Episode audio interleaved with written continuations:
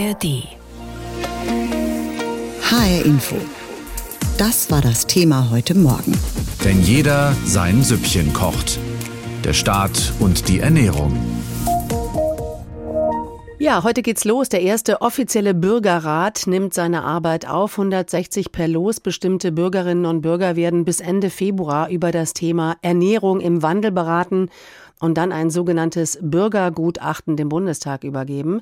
Christoph Kepler aus der HR-Info Politikredaktion habe ich gefragt, du beobachtest diesen Bürgerrat, hast auch schon mit Teilnehmerinnen und Teilnehmern aus Hessen gesprochen, mit welchen Erwartungen diese nach Berlin fahren. Was ist es eigentlich für ein Gremium, was da zusammentritt? Also ein Bürgerrat, das ist sozusagen eine Ergänzung unserer repräsentativen Demokratie.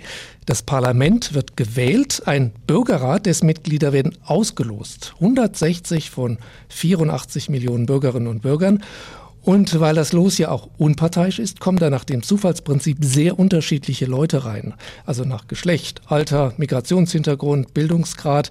Es ist also so ein Querschnitt der Bevölkerung. Ich habe jetzt drei hessische Teilnehmerinnen und Teilnehmer kennengelernt, aber nur einige, drei. Einen Industriekaufmann aus Lampertheim, der ist 63, einen Speditionsmitarbeiter aus Hofbiber in der Rhön, 59 und eine Frau, 37, aus Bürstadt, die arbeitet in der Pflege. Christoph, warum brauchen wir so ein Gremium neben unserem Bundestag? Naja, ob wir das brauchen, das ist ja durchaus umstritten. Aber die Idee ist, es sind auch Menschen darin vertreten, die oft nicht oder kaum gehört werden. Es ist diverser als der Bundestag zusammengesetzt. Da sitzen ja überdurchschnittlich viele Männer drin, Akademiker, kaum Lkw-Fahrer oder alleinerziehende Mütter und so weiter. Die drei Ampelparteien, die hatten sich darauf in ihrem Koalitionsvertrag geeinigt, bis zu drei solcher Bürgerräte in dieser Legislaturperiode einzusetzen. Das ist ja jetzt der erste davon. Mit ihnen hat auch noch die Linkspartei dafür gestimmt. CDU, CSU und die AfD, die haben dagegen gestimmt. Es gab aber auch vorher schon Bürgerräte quasi als Test, die nicht offiziell vom Bundestag beauftragt waren. Der erste war aber unter der Schirmherrschaft des damaligen Bundestagspräsidenten Wolfgang Schäuble, CDU. Der hieß Deutschlands Rolle in der Welt und dann gab es auch noch einen so einen Testbürgerrat zum Thema Klimawandel. Und worüber beraten diese 160 Menschen denn diesmal offiziell eingesetzt? Ja, das werden Sie jetzt, wenn Sie sich zum ersten Mal treffen, an diesem Wochenende besprechen. Worüber reden Sie und worüber auch nicht? Also es geht um das Thema Ernährung und das ist einerseits natürlich völlig Privatsache, was man kocht, was man isst, was man sich einkauft. Aber es ist natürlich auch ein politisches Thema. Zu viel Zucker, zu viel Fett, zu viel Fleisch, Massentierhaltung betrifft auch das Klima, Hygienevorschriften. Was soll da die Politik regeln und was soll sie eben nicht regeln? Aber besteht genau da nicht die Gefahr, dass dann ein Fleischverbot kommt oder so ein Veggie Day? Bevormundung also, was wir essen sollen und was nicht? Also ich glaube, das kann eigentlich nicht passieren, weil ja Fleischesser, Vegetarier, Veganer in dem Bürgerrat sitzen, nach ihrem Anteil an der Bevölkerung ausgelost. Also es sind zehn Prozent Vegetarier drin, zwei Prozent Veganer. Und sie sollen ja gemeinsame Wege finden, ob und was in der Politik geregelt werden müsste. Möglicherweise, aber nur als Beispiel, sowas wie eine Zuckersteuer, um ungesunde Getränke zu versteuern oder eben auch nicht. Oder eine Lebensmittelampel, wie es sie in anderen Ländern gibt. Oder wie soll die Politik mit der klimaschädlichen Massentierhaltung umgehen? Also 160 Menschen von 84 Millionen Bundesbürgerinnen und Bundesbürgern sitzen in diesem Bürgerrat. Ähm, das ist ja nun eine ganz kleine Zahl. Warum sollen die mich, die ich ja zum Beispiel da nicht drin sitze, mhm. vertreten dürfen? Naja, sie sind ja nicht gewählt, aber äh, durch das Losprinzip, so ist die Idee, sind ja viele Sichtweisen und Haltungen im Bürgerrat und wahrscheinlich irgendwie auch deine. Und da stoßen ja diese Meinungen aufeinander. Sie versuchen sich zu einigen. Und wenn sie sich dann einigen, das muss nicht einstimmig sein, das kann auch mit Mehrheit beschlossen werden, dann beschließen Sie ein sogenanntes Bürgergutachten. Äh, darin dürfen Sie bis zu neun Vorschläge machen. Das soll dann im Februar fertig sein. Dann soll sich der Bundestag damit befassen. Er kann, muss aber die Vorschläge nicht beschließen. Er kann sie ändern oder auch ablehnen. Also die repräsentative Demokratie ist dadurch nicht gefährdet. Da fällt einem auf jeden Fall die Debatte um den berühmten Veggie Day ein oder Werbeverbote für ungesunde Lebensmittel. All das zeigt, wenn die Politik das Thema Ernährung angeht, dann kochen eben schnell die Emotionen hoch. Was geht die das an, was ich esse, heißt es da oft. Heute, ab heute, fragt die Bundesregierung die Bürgerinnen und Bürger in Form eines Bürgerrats. 160 Menschen, die in Deutschland leben, sitzen da drin, per Los ausgewählt und sie beschäftigen sich eben mit dem Thema Ernährung im Wandel. Die arbeiten dann ein Papier, ein Gutachten aus, das wiederum dem Bundestag vorgelegt wird. Auch Menschen aus Hessen sitzen im Bürgerrat. Judith Kösters berichtet. Klaus-Jürgen Petri aus Langenbiber in der Rhön, 59, Handelskaufmann bei einer Spedition, war überrascht. Ein Brief. Bürgerrat in Berlin. Er war ausgelost worden. Ja, das ist ja fast wie so ein Gewinn im Lotto. Gell? Und warum soll man es dann nicht mitnehmen? Ja? Stimmt. Dass es ihn unter 84 Millionen Deutschen trifft, das ist ähnlich unwahrscheinlich wie sechs Richtige im Lotto.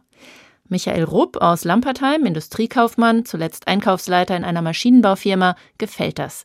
Die Politik in Berlin tritt an ihn heran. Dass man da mal irgendwo mitmachen kann, ja, ist äh, schon eine kleine Ehre für mich. Ja. Politisch ist der 63-Jährige sehr interessiert. Zu Hause kocht vor allem er für seine Frau und sich. Es geht von äh, mal indisch kochen oder irgend asiatisch kochen oder natürlich die traditionellen deutschen Gerichte, Gemüse mit Schnitzel oder Bratwurst. Tja, nur was hat das, wenn man zu Hause kocht, in einem politischen Gremium wie dem Bürgerrat zu suchen? Ein wenig skeptisch ist Michael Rupp da schon. Also ich bin dafür, dass dann die Leute selber entscheiden, was sie gerne auf dem Teller haben. Da will sich auch Klaus-Jürgen Petri nicht reinreden lassen. Aber um manches müsste der Staat sich doch kümmern. In vielen Produkten ist der erste Bestandteil Wasser, der zweite Bestandteil Zucker und der dritte dann Fett. Ja? Ich glaube, wenn die Bürger das großgedruckt vielleicht mal lesen würden, würden sie vielleicht da nicht so zugreifen, sondern vielleicht zu gesünderen Lebensmitteln. Kinder vor zu viel Fett und Zucker schützen? Eine Zuckersteuer für Cola? Massentierhaltung einschränken, die zur Erderwärmung beiträgt?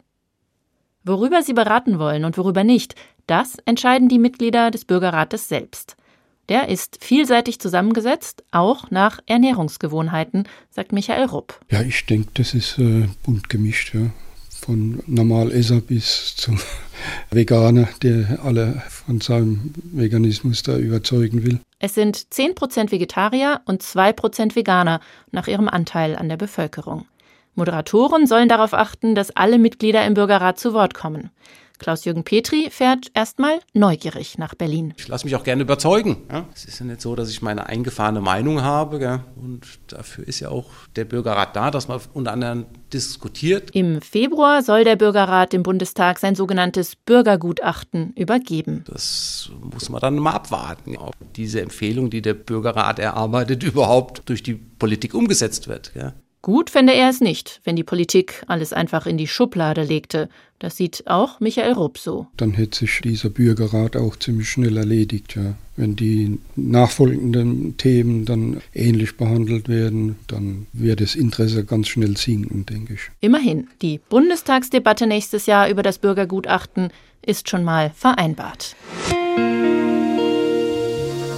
Wann immer es um das Essen geht, da kochen die Emotionen hoch. Da sind auf der einen Seite diejenigen, die sagen, Essen ist privat und auf der anderen Seite sind die, die meinen, unsere Art zu essen ist zerstörerisch für die Natur, fürs Klima, die Gesundheit und die Landwirtschaft. Inwieweit ist unser Essen also ein Thema für die Politik? Mit dieser Frage befasst sich ab heute der Bürgerrat Ernährung. 160 Bürgerinnen und Bürger nach repräsentativen Kriterien ausgelost sollen dem Bundestag Vorschläge machen. Das Ganze geht bis Februar. Nina Wolf beschäftigt sich nicht nur für ihr persönliches Wohlergehen mit Essen.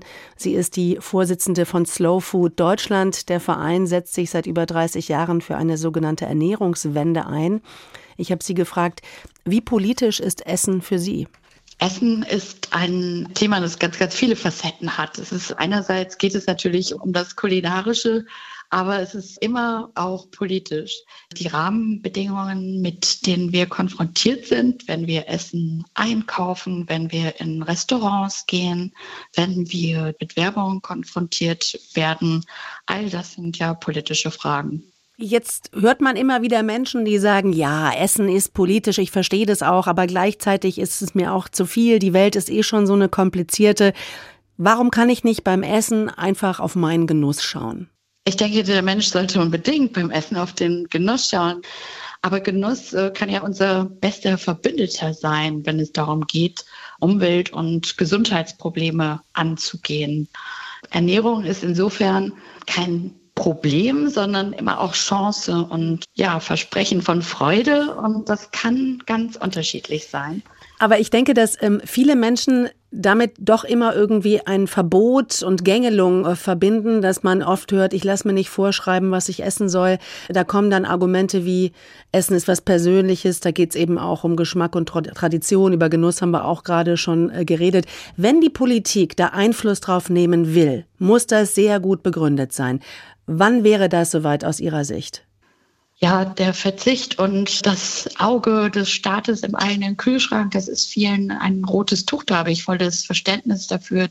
Aber wenn es darum geht, dass beispielsweise die Art und Weise, wie wir uns ernähren, zu Gesundheitsproblemen führt, die dann der Allgemeinheit aufgebürdet werden, dann denke ich, ist es auch die Rolle des Staates dafür zu sorgen, dass die Gesellschaft die Chance hat, überhaupt sich gesund zu ernähren.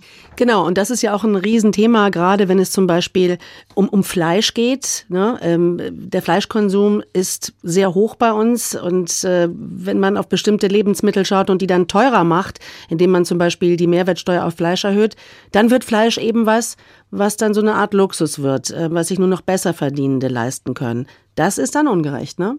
Das muss nicht ungerecht sein, wenn die Preise tatsächlich die, die wahren Kosten widerspiegeln, dann ist das Stück Fleisch, das dann mehr kostet, sicherlich etwas, was ich mir auch seltener leisten kann. Aber das muss meinen Genuss des Stückes Fleisch ja nicht mindern, sondern kann ihn im Grunde auch erhöhen, wenn es etwas ist, was ich zu ganz besonderen Gelegenheiten esse. Mhm. Äh, Frau Wolf, Ernährungswende, das ist ein mhm. Wort, für das auch Slow Food Deutschland steht. Was ist das eigentlich genau? Ernährungswende bedeutet einerseits, dass die Rahmenbedingungen sich ändern dafür, wie wir uns ernähren können. Und das ist ganz sicherlich eine staatliche Aufgabe. Es bedeutet aber auch, dass jede und jeder Einzelne es in die Hand nimmt, die eigenen Entscheidungen bewusst zu treffen und sie in einem Sinne zu treffen, dass es gut ist für uns selbst und für den Planeten. Das klingt nach Aufklärung. Aufklärung ist das Zauberwort. Nicht so sehr Verbote, sondern die Menschen müssen begreifen, was sie essen und was passiert, wenn sie Dinge essen. Und da ist eigentlich der Genuss unser bester Verbündeter. Es kann eine gute Kooperation geben zwischen dem, was wir mit dem Kopf aufnehmen und dem Gaumen. Wenn man guckt, der Fleischkonsum in Deutschland, der ist ja schon ein bisschen zurückgegangen. Die Menschen essen weniger Fleisch. Ist es nicht noch einfach eine Frage der Zeit, bis, bis immer mehr Menschen ihre Ernährung so umstellen, dass es gut ist für den Planeten, aber auch eben frei von Verboten, dass man sich nicht so gegängelt fühlt? Ich glaube, was wir brauchen, das ist mehr Inspiration, mehr Vorbilder, um das vorzuleben. Vor allem die Köchinnen und Köche, die uns den Input geben, wie wir das auch zu Hause umsetzen können, pflanzlicheres Essen. Ich glaube, das macht immer mehr Menschen Lust. Das ist natürlich der wichtigere Teil. Aber dennoch ist es auch so, dass gerade die Dinge, die auf ökologisch unverantwortliche Weise hergestellt werden, aus meiner Sicht auch reguliert werden sollten, sodass es das nicht mehr gibt. Und auch das ist ein Regulativ für die Menge Fleisch, die die Gesellschaft zu sich nimmt. Heute ist Premiere im Bundestag. Zum ersten Mal wird dort ein Bürgerrat seine Arbeit aufnehmen und zwar zu einem ganz konkreten Themenbereich, zur Ernährung. Heute Nachmittag kommt das ausgeloste Gremium zusammen. 160 Bürgerrätinnen und Räte aus ganz Deutschland und Thorsten Südow stellt uns eine der Rätinnen vor. Jennifer Hartje lebt in Potsdam, ist 37 Jahre jung und ausgelost worden, von heute an als eines von 160 Mitgliedern im Bürgerrat Ernährung im Wandel Empfehlungen an den Deutschen Bundestag zu erarbeiten. Was täglich auf den Teller komme und wie Lebensmittel hergestellt werden, das seien wichtige Fragen, sagt Hartje. Wir achten in der Familie schon auf unsere Ernährung und ähm, wir sind alle so ein bisschen sportlich und sportbegeistert und von daher gucken wir auch schon, dass wir uns da ordentlich ernähren. Ich habe auch schon tatsächlich als Frau mehrere Diäten durchgemacht, von daher ist das Thema Ernährung äh, nicht so weit hergeholt. Die Mutter einer Tochter und eines Sohnes freut sich darauf, in den Diskussionen im Bürgerrat sowohl auf Jugendliche als auch auf ältere Mitglieder zu treffen, auf Mitbürger mit ganz unterschiedlichen Bildungsabschlüssen aus allen Teilen Deutschlands. Mir geht es darum, die Menschen kennenzulernen. Mir geht es natürlich auch darum, da irgendwie was mit, mit anzupacken und auch zu schauen, was wünschen wir uns denn eigentlich oder was, was stellen wir uns denn darunter vor? Das ist ja ein großes Thema, Ernährung. Was, ähm, was, was können wir da machen? Was können wir da für Konzepte erarbeiten? Weil sie in ihrer Schule mit körperlich und geistig beeinträchtigten Kindern arbeitet, möchte Jennifer Hartje in den kommenden Wochen im Bürgerrat in Berlin die Ernährung der Kinder und Jugendlichen eingehend diskutieren. Also bei mir ist ja so ein, so ein Herzensding so die Schulen und auch das Mensaessen in den Schulen. Und ähm, wir haben es ja in Deutschland jetzt schon vorgemacht mit einigen Regionen, die sind auf äh, vegetarisches Essen umgestiegen und so. Das könnte ein Ansatz sein oder dass man da vielleicht noch mal genauer schaut, dass man die Jüngsten da so ein bisschen besser begleitet in der Ernährung. Der Bürgerrat werde niemandem Ernährungsregeln vorgeben, sagt die Brandenburgerin. Zuhören, Erfahrungen austauschen, über Tierwohl, Lebensmittelverschwendung und Ernährungsbildung diskutieren, das müsse die kommenden Monate bestimmen. Anfang des nächsten Jahres sollen dann Empfehlungen in einem Bürgergutachten an den Deutschen Bundestag übergeben werden.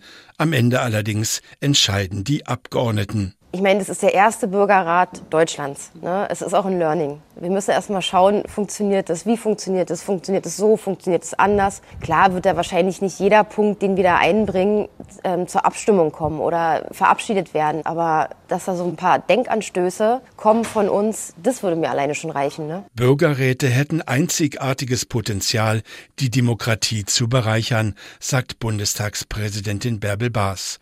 Heute Abend beginnt die Arbeit in Berlin Berlin für den ersten Bürgerrat Ernährung im Wandel. Premiere heute in Berlin. Dort beginnt eine Art demokratisches Großexperiment, denn der Bundestag bekommt Hilfe bei der Bearbeitung wichtiger gesellschaftlicher Fragen. Einen Bürgerrat, der sich jetzt erstmal um das Thema Ernährung im Wandel kümmert. Diesen Bürgerrat hat der Bundestag selbst eingesetzt. Sowas gibt's schon in Irland oder zum Beispiel in Belgien. Aber welchen Sinn hat so ein Bürgerrat, wenn wir doch schon gewählte Abgeordnete haben? HR Info Meinung. Die kommt von unserem Korrespondenten, von unserem Kollegen Christoph Kepler aus der HR Info Politik Redaktion. Ein Bürgerrat aus 160 Bürgerinnen und Bürgern. Diese kleine Minderheit soll bestimmen, was wir anderen 84 Millionen wollen? Dafür haben wir doch unsere Abgeordneten im Bundestag. Die sollen diskutieren und dann entscheiden. Die habe ich schließlich auch mitgewählt. Das stimmt. Aber bei einem Bürgerrat hat durch das Losverfahren jeder Bürger, jede Bürgerin eine Chance hineinzukommen. Durch das Losverfahren kommen Menschen aus allen Schichten der Bevölkerung in diesen Bürgerrat. Und das heißt, von den 160, die da drin sitzen, wird einer oder eine oder sogar mehrere irgendwie auch ein bisschen wie ich sein, denken, fühlen.